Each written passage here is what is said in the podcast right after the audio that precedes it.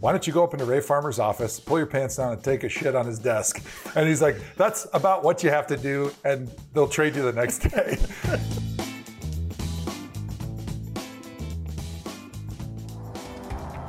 hey, when was the last time you seriously considered your dreams? I mean, come on, you used to think about them all the time. What happened? I say it's time that you and your dreams got back together. I mean, think about it. You could live the van life in a totally customized Mercedes Benz Sprinter. You could tour all 423 national parks, build a mountain cabin with your dad, or even start up your own business. Really, whatever you want to dream up. And it's a Mercedes Benz van we're talking about here, kids. So expect innovative safety features like crosswind assist and blind spot assist.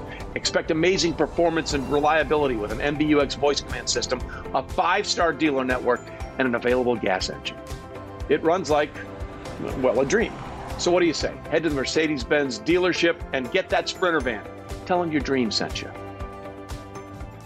Hey everybody, what's up? Trey Wingo here. Welcome into another episode of Season 5 of Half Forgotten History. As you know by this point, we're partnering with my good friends at Mercedes-Benz Sprinter Vans for Season 5 because they help dreams come true, and the athletes I talked to all saw their dreams come true out on the football field. This week's guest is very interesting. He has one of the greatest streaks in the history of the NFL, and normally when you retire, they say you've gone fishing. Well, before his career began, he went fishing. I'm talking, of course, about longtime offensive lineman for the Cleveland Browns, Joe Thomas. Well, first of all, Joe, where the hell is the rest of you? Like, stop losing weight. Uh, I wish I could lose just a couple more. Then I could eat a little bit more this weekend when I go and hang out with my buddies. That's the best part, you know? You get a little slimmer and you can eat and drink and enjoy life just a little bit more. All right, so you, you played at what, like 310, 311, something like that? Yeah, I was in my career, I was between 300 and 325. So as I got older and slower, I tried to lose a little bit of weight to compensate. And what are you at now? I'm like 255, 260. That's kind of where I, I try to stay. And and what was the impetus for it? Like, you know, I mean, because I, I, I, get it. Like, retired linemen go one of two ways, right? Yeah. You either do the Joe Thomas thing or you go really in the opposite direction. Was that sort of the motivation? Yeah, you know, I was always kind of a smaller guy. When I got to college as a freshman, I was like 250. I was a tight end in high school, and so they had to kind of gain weight and, you know, force feed me like a foie gras duck to put that pounds on that I needed. Um, and then, you know, that's one of the tough things about NFL players and why you mentioned a lot of guys go the other way is because you learn to overeat. You kind of turn off that signal in your brain of when to stop when you're full because you're burning so many calories on the football field that you really have to just – eat constantly until you just feel like you're overflowing um, at all times in order to just kind of maintain the energy levels that you need on the football field. So for me, I kind of wanted to go back to a little bit more of a healthy weight, kind of more of a healthy eating lifestyle, eat more of my, my vegetables and maybe cut out some of the sugars that I was consuming to, you know, keep that weight on. But more than anything, my doctor told me, hey, you got a really bad knee. Like you're going to need a knee replacement in 10 years, there's really nothing else we can do. You're bone on bone. And so, really, the best thing you can do is just lose weight because, you know, the more that you weigh, it's actually like three times body weight goes through your knee with force. Um, and so, if you can lose that weight, you're going to be able to kind of extend the life of your joints. And that was all I need to hear. Well, you're clearly a trendsetter in terms of this. I know swimming is a big part of this. So you, you yeah. you've you've gone like you're so aerodynamic now. So you're starting a trend to be an underwear model uh, as a former offensive lineman. You also started a trend when you were drafted. You were the first guy I can remember that was going to be a top top pick that decided, yeah, I'm not going to go. I'm just going to go fishing with my dad. Did did you in any way, shape, or form realize that? A lot of people would start doing that after they saw you do it? Yeah, I had no idea that it would become kind of a trend, but I, I think people were just afraid to like think about the decision. It was just something that guys didn't even think about. Oh, I got invited to the draft. Yeah, I definitely want to be there. And I was like, whoa, whoa, whoa hang on a second. Like, I don't really want to go out there and buy a new suit and sweat it out in the green room for four or five hours with a bunch of people I don't really know and then go hug Roger Goodell, who I've never met before in my life. Like, why can't I just spend this day hanging out with my family and go do something that I really enjoy? Because I know things are going to get pretty busy after the draft. You're going to be whisked away to whatever city draft. So you're going to go to rookie mini camp and you're going to do the media tour. So let's just kind of maybe take a break and go hang out with my buddies, hang out with my dad. Like that sounds like it's way more fun than going to New York and wearing a suit, especially for a lineman from Wisconsin. Did you have good cell service on the lake? Well, that was the funny thing. So uh, I originally was telling my agent, like, hey, I'm going to go fishing. I don't want to talk to anybody. Like, it's a stressful day if you just sit there and watch the TV, right? Especially for guys, you know, the Aaron Rodgers, the famous story, Brady Quinn about dropping in the draft. You sit there and you just yep. sweat it out like you're waiting for your results from a final exam. But I was like, I, I just don't want to be around it. And he was like, well, hang on a second. They need to be able to call you before they draft you because I guess a bunch of years ago, there was a player that sadly had passed away like recently before the draft and he ended up getting drafted because this is oh. kind of before the days of obviously social media but before the days of a lot of communication that was readily available. And so teams are going to want to talk to you especially as a first round pick right before they draft you. They want to make sure that your situation hasn't changed. You didn't go out and party last night and break your leg jumping over a bonfire or something like that. And they want to make sure that you didn't get arrested for doing something stupid the night before the draft they want to make sure that everything is exactly the same right before they draft you. So you have to have cell service. So I said, all right, I'll make sure wherever we decide to fish is close enough to a cell tower that at the bare minimum, I can get a phone call from whoever drafts me and they can assure, I can assure them that I haven't been arrested and I didn't break my leg last night. So you go third overall to Cleveland. What was your initial reaction when they told you you were drafted by the Cleveland Browns? I was overjoyed. My dad's side of the family all grew up in Toledo, Ohio. We used to do family reunions in the summer out in Toledo. I would always go out with all the guys and we'd go fishing on Lake Erie for walleyes.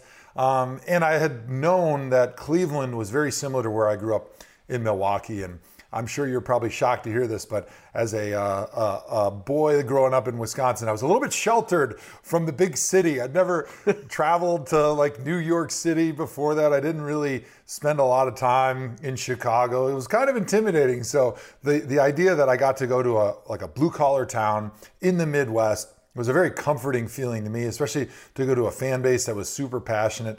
That, you know, growing up in Wisconsin as a Packer fan, I was very familiar with the Midwest small town passion that uh, these areas have, especially like in the Rust Belt, for their professional football team. So I was overjoyed. I couldn't have been happier that I was going to get an opportunity to go play for the Browns. And I think people need to understand because a lot of people want to play for the Browns now. I mean, they're a sexy team. Uh, you know, yeah. they have everything. Yeah. That was not the case when you, no. you went to them right in the middle of probably the worst stretch in the franchise's history. Yeah, they were not so good, and they actually uh, had a worse stretch uh, towards the end of my career, um, which is probably hard to imagine if you would have told me that when I got there, because it seemed like everything was going in the right direction. Um, Phil Savage, they'd hired as a GM from the Baltimore Ravens. He was there, part of the team that put together the Super Bowl champion uh, Baltimore Ravens. Um, Romeo Crennel had come from the Patriots. He's got all those Super Bowls when he was with New England, and then he coached with Parcells when Parcells was with the Giants. Um, they were trending in the right direction. And actually, my rookie year, we won 10 and 6. We had a quarterback, Derek Anderson, go to the Pro Bowl. So um, I definitely thought things were going in the right direction.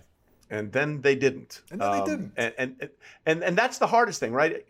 Most players that are drafted, I mean, you get the Lenoir-Rhyne colleges and the, you know, Salukis, SIU, Carbondale. Those those draft picks are made every year. But for the most part, everybody that's drafted, especially high in, in the in the draft, is from a reputable program that wins 10, 11 games a year. And you're the best of the best. You're the, you're the cream of the crop. You know, Wisconsin offensive line, that's, that's a that's a badge of honor, or a badger of honor, I guess, for lack of a better pun. You know, that's a thing. And then you have to lose a lot most of the time. How hard was that transition mentally? Yeah, mentally, it's a really enormous strain and it's hard to translate and let people understand. My, my senior year at Wisconsin, we went 12 and 1. Year before that, I started, we were 10 and 3. Year before that, we were 9 and 3. So, not a lot of losing as a starter at Wisconsin. Um, and then, even losing six games my rookie year, I was like, ah, man, it just doesn't, it, it doesn't feel right. Like, I don't understand it. Like, I had a hard time coping and it put you in the dumps so much so that it made it difficult to come back to work the next week and kind of put that stuff behind you.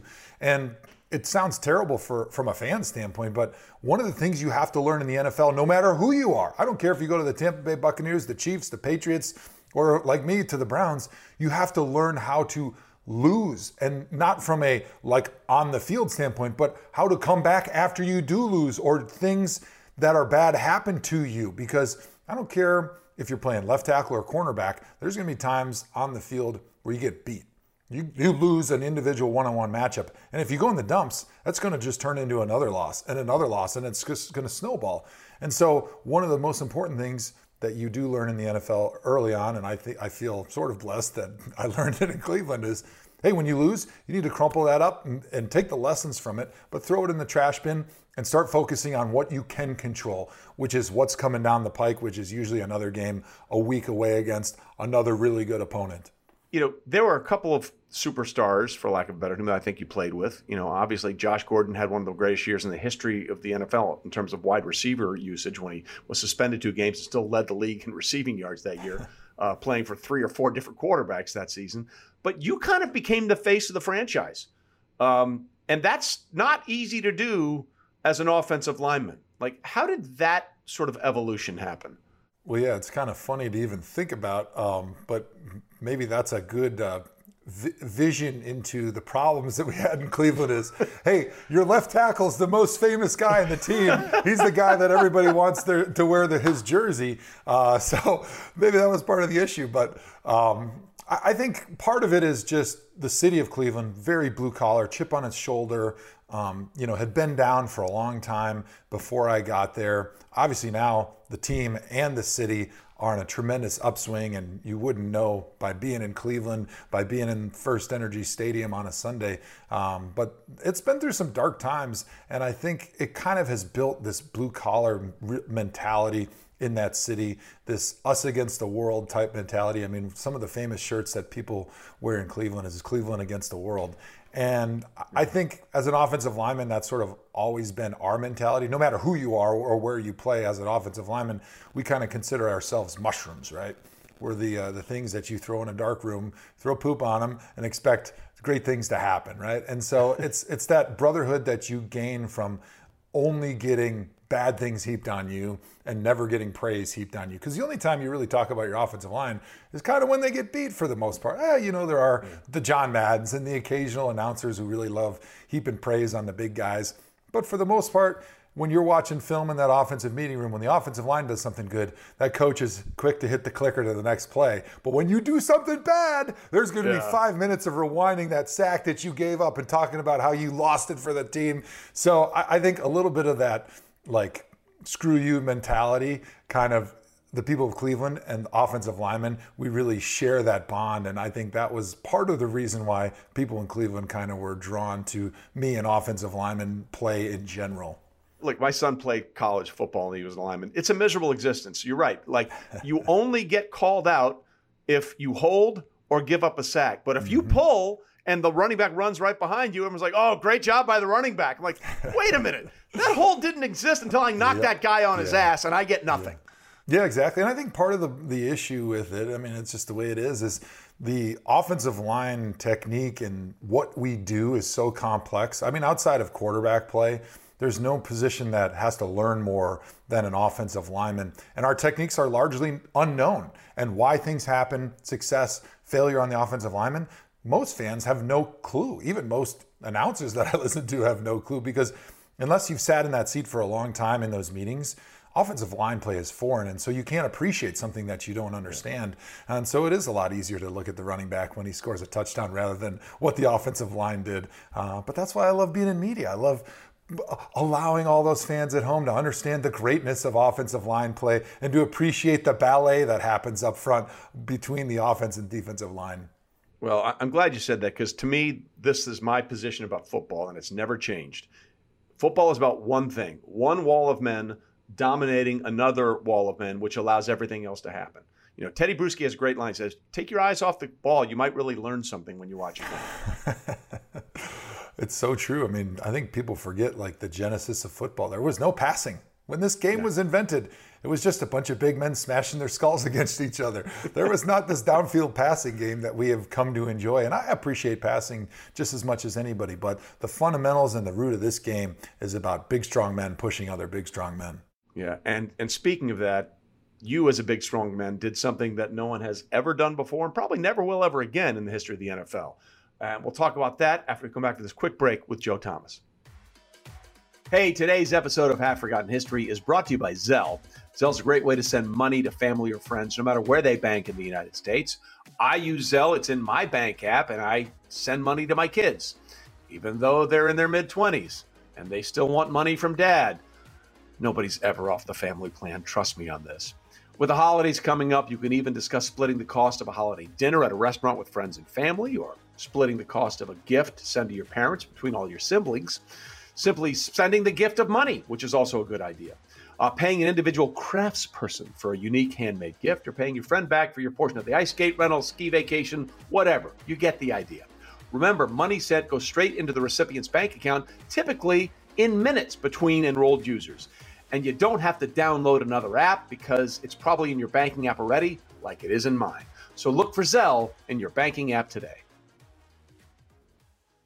All right, back with the eventual Hall of Famer, in my opinion, first ballot, Joe Thomas, longtime uh, member of the Cleveland Browns, now does great work for the NFL Network breaking down games. The streak, Joe. Streak. You never missed a snap in your entire career until you missed your first one, and that was the end of your career. 10,363 consecutive snaps played. It's the longest streak in the history of the NFL that we know of because I think it only goes back to 1999 when snap counts, but I can't imagine that anything would be close of it when did you start becoming aware of the streak? Who was the first person that said, "Hey, you might be doing something that's never been done before"? I want to say it was around year like six or seven. It was um, one of the media guys had said something to me about, you know, hey, I, am looking at these snaps and and I realized that, you know, you you haven't ever come off the field, and I go, yeah. Now that you said something, I I never have like there was never any time my shoe fell off. I'd never have been seriously injured where the trainers had to come out and help me off.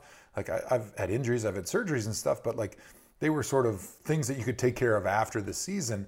And I'm like, can you look into that and just see like, hey, is that? I mean, it may may be a record, may not be a record, but why don't you check it out for me? And so the Browns media team kind of did some homework and said, hey, as far as we know, like you're you're up there. Like you're getting pretty close. And it was kind of at that point in my career where i started um, paying attention a little bit to it. Maybe not like focusing on it but i knew for sure that if something happened in a game i was going to do everything i could to stay out there at this point. Obviously it was injured. You can't help that. But um, if the shoe fell off or something, I was thinking about maybe calling a timeout. You know, the coach says, "Hey, me and the quarterback are the only ones that call timeout." But I was thinking, you know, what, I might make an exception if I'm at like nine thousand nine hundred and eighty nine and my shoe falls off. I might be wasting one of those first half timeouts.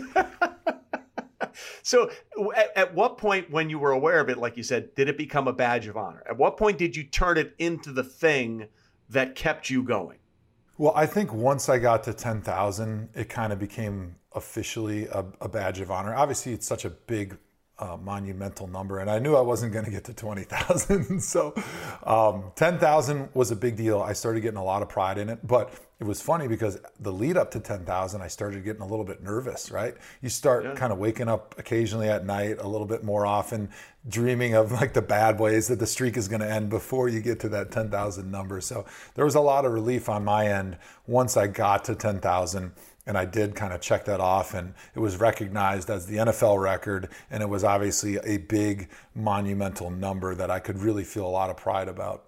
I mean, people need to understand, like you, you've sort of alluded to it, like you could snap a shoelace, right? That could force you to get off the field. A shoulder strap could come undone underneath your pads. Something could go wrong with your helmet. I mean, it is it is a remarkable streak and a, and a, and a testament to your determination. But there is some freakish luck that has to go along with it as well. Yeah, no question. I mean, there's there's very few positions on the field that will ever even have a chance to break that type of record because yeah. most other positions have some type of rotation. Like receivers, no chance. They rotate. Quarterbacks, if you're really good, you come off the field when your team's winning. And so if you're really good, you're probably going to be on a team that wins a lot and so you're probably going to get a few snaps off here and there. Defensive linemen, they all rotate. Safeties, maybe safeties, maybe corner, maybe linebacker. I know London Fletcher played a lot of games, but even those guys, a lot of times, situationally, whether it's goal line or third and long or some type of strange end of half scenario where you're going to sub those guys out and you're going to put receivers in there for like the jump ball, Hail Mary in the end zone. So there's so many things that can happen at other positions that really offensive linemen are about the only ones that have a chance to really be on the field for every single play. And I think part of the luck, almost, which is kind of funny, is the fact that I played for a bad team. So we were never. Yeah. In those blowout scenarios where the coach was like, "Hey, we got to get Joe Thomas off the field. You know, we don't want to get our yeah. All-Pro left tackle hurt in a blowout win." So I was always out there because we were usually down by 21 in the fourth quarter, trying to make the valiant and uh, unsuccessful comeback doing the two minute offense. Um, so I think there was a tremendous amount of luck that was involved in that record. Okay, let's let's say there's a hypothetical situation now. You're you're you're past nine thousand and you have ten thousand consecutive snaps in your brain now because that's something you want to get to. What if a coach had said to you, Joe, we're down by thirty. Let's sit this series out. Would you have said, hell no, I'm going back in, or you would would you have done it? It's actually kind of funny because I, I want to say it was year like eight or nine, somewhere in there. We were playing against the Steelers, and it was a season that we went seven and nine, and, and we started out pretty good, and then we kind of fizzled at the end. But we were at home and we were beating the Steelers by like three scores. Like we were kicking their ass finally. Like this was the most exciting, fun game of my life. Finally kicking it, kicking the ass of our crosstown rivals.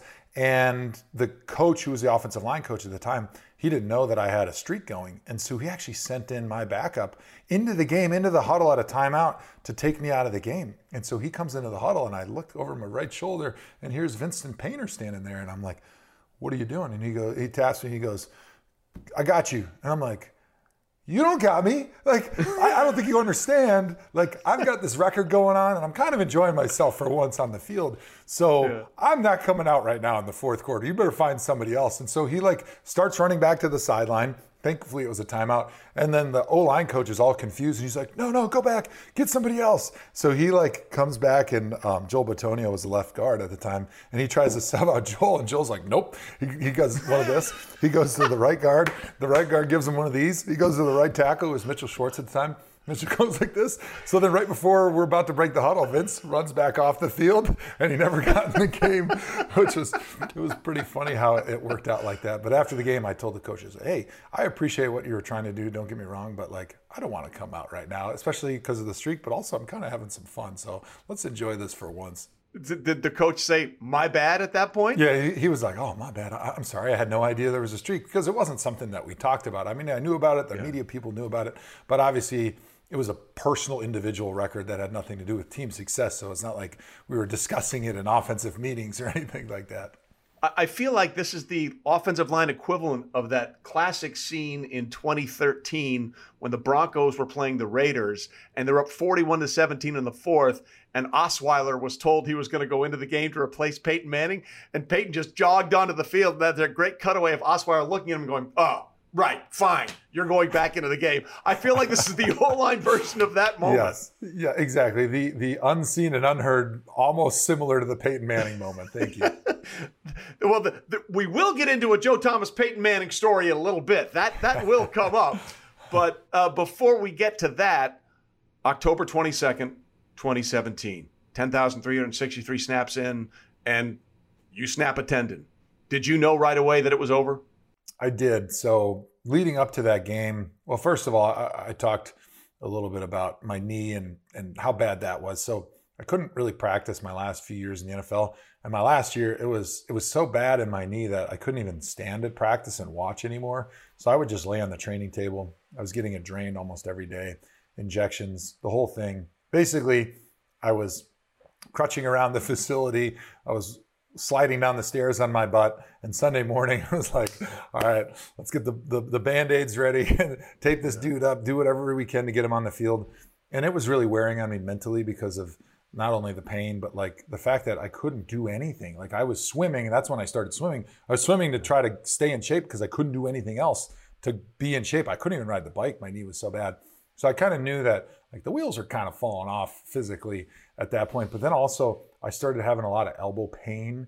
Um, and so we started looking into the elbow and we noticed like I got all these bone spurs and I could tell my tendon was sick is what they kind of said based on the inflammation. And so um, they were just kind of like, but there's nothing we can do. So you might as well just go out there and see what happens. So I'm like, all right, yeah. here we go. So in that game uh, against the Titans, we were blocking just a normal inside zone. And I remember um, finishing my guy as the ball carrier went by, and I kind of threw him with my left arm. And as soon as I threw him, I could feel that tendon just snap, and I hit the ground.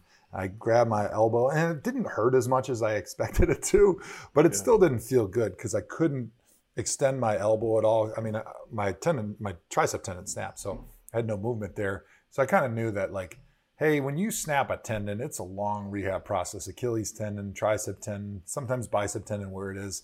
Like, those are 16, 18 month rehabs. And at this point in my career with my knee, like, this is probably it but I, I mean, I didn't really have a chance to savor it because obviously I was laying there crying about my elbow. But yeah. still, I, I kind of had a sense that that was that, that was certainly the end of the streak, and that was probably the end of my career. That's a lot to process in one. It is one five second yeah. play. Like like. Yeah. When did it really hit you? Like you said, this probably like was it when you were sitting on the sidelines, or was it after the game? When did it really sink in? Like I just played my last play. Yeah, so right after I got hurt, they took me into the locker room and they've got an x-ray machine there. So they did an x-ray. Doctor evaluated it and he was like yeah you probably tore your tricep tendon. I'm like yeah i kind of knew that. He's like you know we'll get an mri and kind of confirm and then decide but you know we'll probably do surgery monday tuesday or you know pretty quickly when you have those tendons. You don't want them to uh, roll up. Um, and so i sat actually in the training room and i watched the game um, on the TV, I can still close my eyes and kind of like remember the smell of the training room as I was watching that game. Um, and it was a very surreal moment, right? Like playing in the NFL is so special. Um, being able to play 11 years, especially for a franchise that I became so close with and a city that I loved so much. And you're sitting there and kind of watching like your football mortality and you're kind of starting to think about stuff, but you also don't want to like process it all at once because you still want to be there to kind of support your teammates. So it, it is a weird feeling that it's like sort of a the ultimate high and ultimate low at the same time. Um, that is difficult to process, but um, when the guys came back in the locker room, there there was a few tears in my eyes when when the guys weren't watching. yeah. Well, listen, you've always been the loyalist of loyal. Uh, in terms of your commitment to wanting to be there in Cleveland. So, why don't we take our final break and come back uh, with a little bit more with Joe Thomas. So, stay with us. We're coming right back. Hey, this episode of Half Forgotten History is brought to you by Intuit, the company powering products like TurboTax, QuickBooks, Mint, and Credit Karma.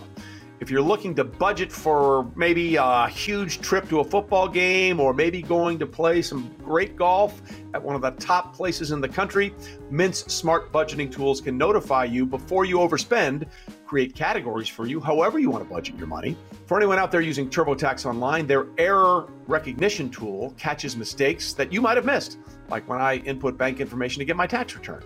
If I misplace a digit in my routing number, which is bad, my refund could get delayed for weeks. Luckily, Intuit has my back and will detect common errors like these on the fly, so you can correct it and get your return on time. QuickBooks help you manage your business all in one place from tracking everyday expenses to being ready for tax time. You can also send invoices, receive payments, run payroll, and track future cash flow right inside QuickBooks. It's as easy as some of the plays our guests have made on Half Forgotten History. Intuit works for what you work for, and whether that's a small business or just you as an individual, Intuit's innovative products make managing your finances and setting yourself or your business up for success very simple. Discover how Intuit's innovative products can help you see what's possible at intuit.com back with Joe Thomas here on Half Forgotten History, and you you made a point. Like there were many opportunities when people wanted you to go play somewhere else, and, and you turned them down. You wanted to see this thing through in Cleveland. Why was that so important to you? Well, I think loyalty was always something that was really important with with me growing up. You know, that was just one of the values that my mom and dad kind of taught me, and Barry Alvarez taught me at Wisconsin. You know, he had a coaching staff that was with him for a very, very long time at a period of college history, college football history that to this day, most college coaches are there for what, two, three years, and then they go somewhere else. You're either promoted or you're fired. Um, and I think I just kind of grew up with that loyalty being very much a value that was built early on. And also, I grew up a Packer fan and in an era that you know players didn't change teams all that much yeah. and additionally getting into cleveland i fell so much in love with the city with the organization and my dream was always to be part of the turnaround and to be there when this once proud franchise was brought back to life and they had this great period of success because i can't think of a better thing to enjoy during your career than to turn around a once proud franchise in a great city full of incredibly passionate football fans um, and to be there as part of the ride. Like to me, it, it feels a little hollow to just go to a team and then win a championship and then leave because you weren't there when it was being built from the ground up. Really like that idea. So, additionally, as a football player, every year you got to convince yourself somehow to get the most out of yourself that this is our year, right? As a fan, like you go through the draft, you go through free agency, you're like, we did all the things right we got exactly the players we need, and we're going to finally win the Super Bowl this year, even though you're delusional, right? And I was yeah. clearly delusional. Um, but I had convinced myself that we were right on the cusp and we finally found the quarterback. Um, and so part of me really believed it that, like, I want to be here, and the last thing I want to do is to go ask for a trade or to be traded somewhere else and to miss out on this. Yeah. I had FOMO. Yeah, just so people understand, like the, the Browns were terrible at this time. Yeah, we were and horrible. you had arguably one of the greatest players in the history of the NFL call you on a team that went on to win the Super Bowl that year, Peyton Manning and the Denver Broncos in 2015. He really wanted to get you to Denver. In fact, he wanted to get you so bad, he asked you to do something that would guarantee you would be traded. Yeah, it was pretty funny. So, um, Ray Farmer was our general manager at the time. Um, Sashi Brown was a president or something there. And, you know, we were, were not very successful. So their, you know, job status was a little bit up in the air. But the Broncos had just lost their all pro left tackle, Ryan Clady. Peyton Manning, obviously the quarterback needs protection. He's not going to run around like he's Lamar Jackson. He needs that left tackle that's pretty solid. So once they lost Ryan Clady, there was a lot of conversations between the Browns and John Elway about, hey, what do we got to do to trade for Joe Thomas? Because we know this is kind of a year that we have a chance to win the Super Bowl, right? They were kind of putting all the eggs in those basket. Once they got Peyton Manning, they were re- willing to mortgage the future a little bit to try to win those Super Bowls. Um, so there were some conversations, and I and you may have to ask them. I don't know what the offers looked like, but I think they were pretty aggressive and pretty realistic offers. But um, the Browns organization, the front office, I think was nervous that if they did trade me, sort of one of the good things that had happened in Cleveland in the last right. decade, that may be the coup d'etat to their career, especially if I continue success and play there. And the guys that they get maybe weren't outstanding or didn't pan out to be as great as they had hoped. If there was draft picks, certainly the Browns have a history of wasting draft picks. So I think that they didn't want to have on their Wikipedia page to be known as, hey, the guy that traded that guy from Cleveland that was pretty good that one time. Um, so the best part though was I get a text as I'm watching uh, Sunday Night Football one day and it's from a number that I didn't know, but it was a Denver area code, and it said, "Hey, what's up, buddy? This is your drinking buddy from the Pro Bowl." And I'm like, "Who the hell could this be?" I mean, you pretty much drink with everybody when you're at the Hawaii Pro Bowl. And then I'm like, "Ha ha, who is this?" And he's like, "Peyton." And I'm like, "Oh." He goes, "Give me a call." So I'm like, "All right." So I call Peyton, and he's like, "What do we got to do to get you in a Broncos uniform?" And I'm like, well, you know, I kind of gave him the same spiel I gave to you. I, you know, I really love it in Cleveland. I think that, you know, maybe we're not playing all that well this year, but I feel like we got a chance and I don't want to miss out on a chance to turn this franchise around. And he goes, but we're going to win the Super Bowl this year. and he said it like that. And I'm like, you know, you're probably right. You guys are pretty good. But, but I'm like, I, I don't know. I, I just don't feel good about it. He goes, look, I talked to Elway. He said, the Browns don't want to trade you. They're not going to do it unless you really put your foot down. So he goes, Why don't you go up into Ray Farmer's office, pull your pants down, and take a shit on his desk? And he's like, That's about what you have to do, and they'll trade you the next day. and I was like, Peyton, I appreciate your sense of humor and I love your strategy, but I don't think I'm willing to do that to get out of Cleveland. And so, thus, I stayed in Cleveland, and then the Browns, the Broncos ended up going on and winning the Super Bowl, just like Peyton said. Yeah, well, listen, that it would have been a very brown moment, uh, for lack of a better term, if you had done it. Um, but you know, in some way, Joe, I, I, am glad you did because you you're not on the team anymore, but you're sticking around. You're seeing the resurgence in the team, and, and you work yeah. with the team, and you do a lot of stuff for the Browns. So maybe in hindsight, this is where it's all going to be. You won't be a part of it as a player, but you'll be part yeah. of it as an organization and the ride to see them get back to where the Cleveland Browns have been before on the upper echelons of the NFL. Yeah, it's it really has been a lot of fun, especially watching a lot of the guys that are on the team right now. I did get an opportunity to play with, you know, Joel Bitonio. Myles Garrett was a rookie when I was in my last season. I got a chance after I got injured to really mentor him through the second half of the season, kind of helping him break down film on offensive tackles and talk about, hey, these are your weaknesses. These are what these guys don't do very well. This is how you should attack them. Um, and so I really enjoyed building those relationships with a lot of the guys that are the core and the foundation of the team right now that potentially could win a championship this season. So, um, in my own twisted mind, I feel like even though I wasn't going to be there when they do win a championship, hopefully soon, i am hoping that um, the guys that are there appreciate the, the foundation that was built, you know, before that they got there and some of the work that we put in to try to help give them a little boost in the right direction. Well, listen, I always appreciated you and respected you as a player. I love what you guys are doing now and what you're doing with the team and also uh, with the NFL Network. And I just I, I, I wanted to make sure I got you on the show because your story is one of the best uh, that I've heard in the last uh, 10, 15 years in the NFL. So, listen, I, I know you're busy. I appreciate uh, taking the time with us, and uh, best of luck and continued success in your broadcasting career. Okay. Hey, I appreciate you having me on, Trey. This is always always a lot of fun when I get a chance to talk to you. So, thanks again to Joe Thomas. That Peyton Manning story is one of the greatest I've ever heard, and now you've heard it too. So we go from Joe Thomas this week, a guy whose job it was to block really tough defensive ends, to a guy who made it really tough for offensive linemen to block him. Outside linebacker Shawne Merriman, lights out dance. You know him. He was a phenom. That's next week on Half Forgotten History. We'll see you then.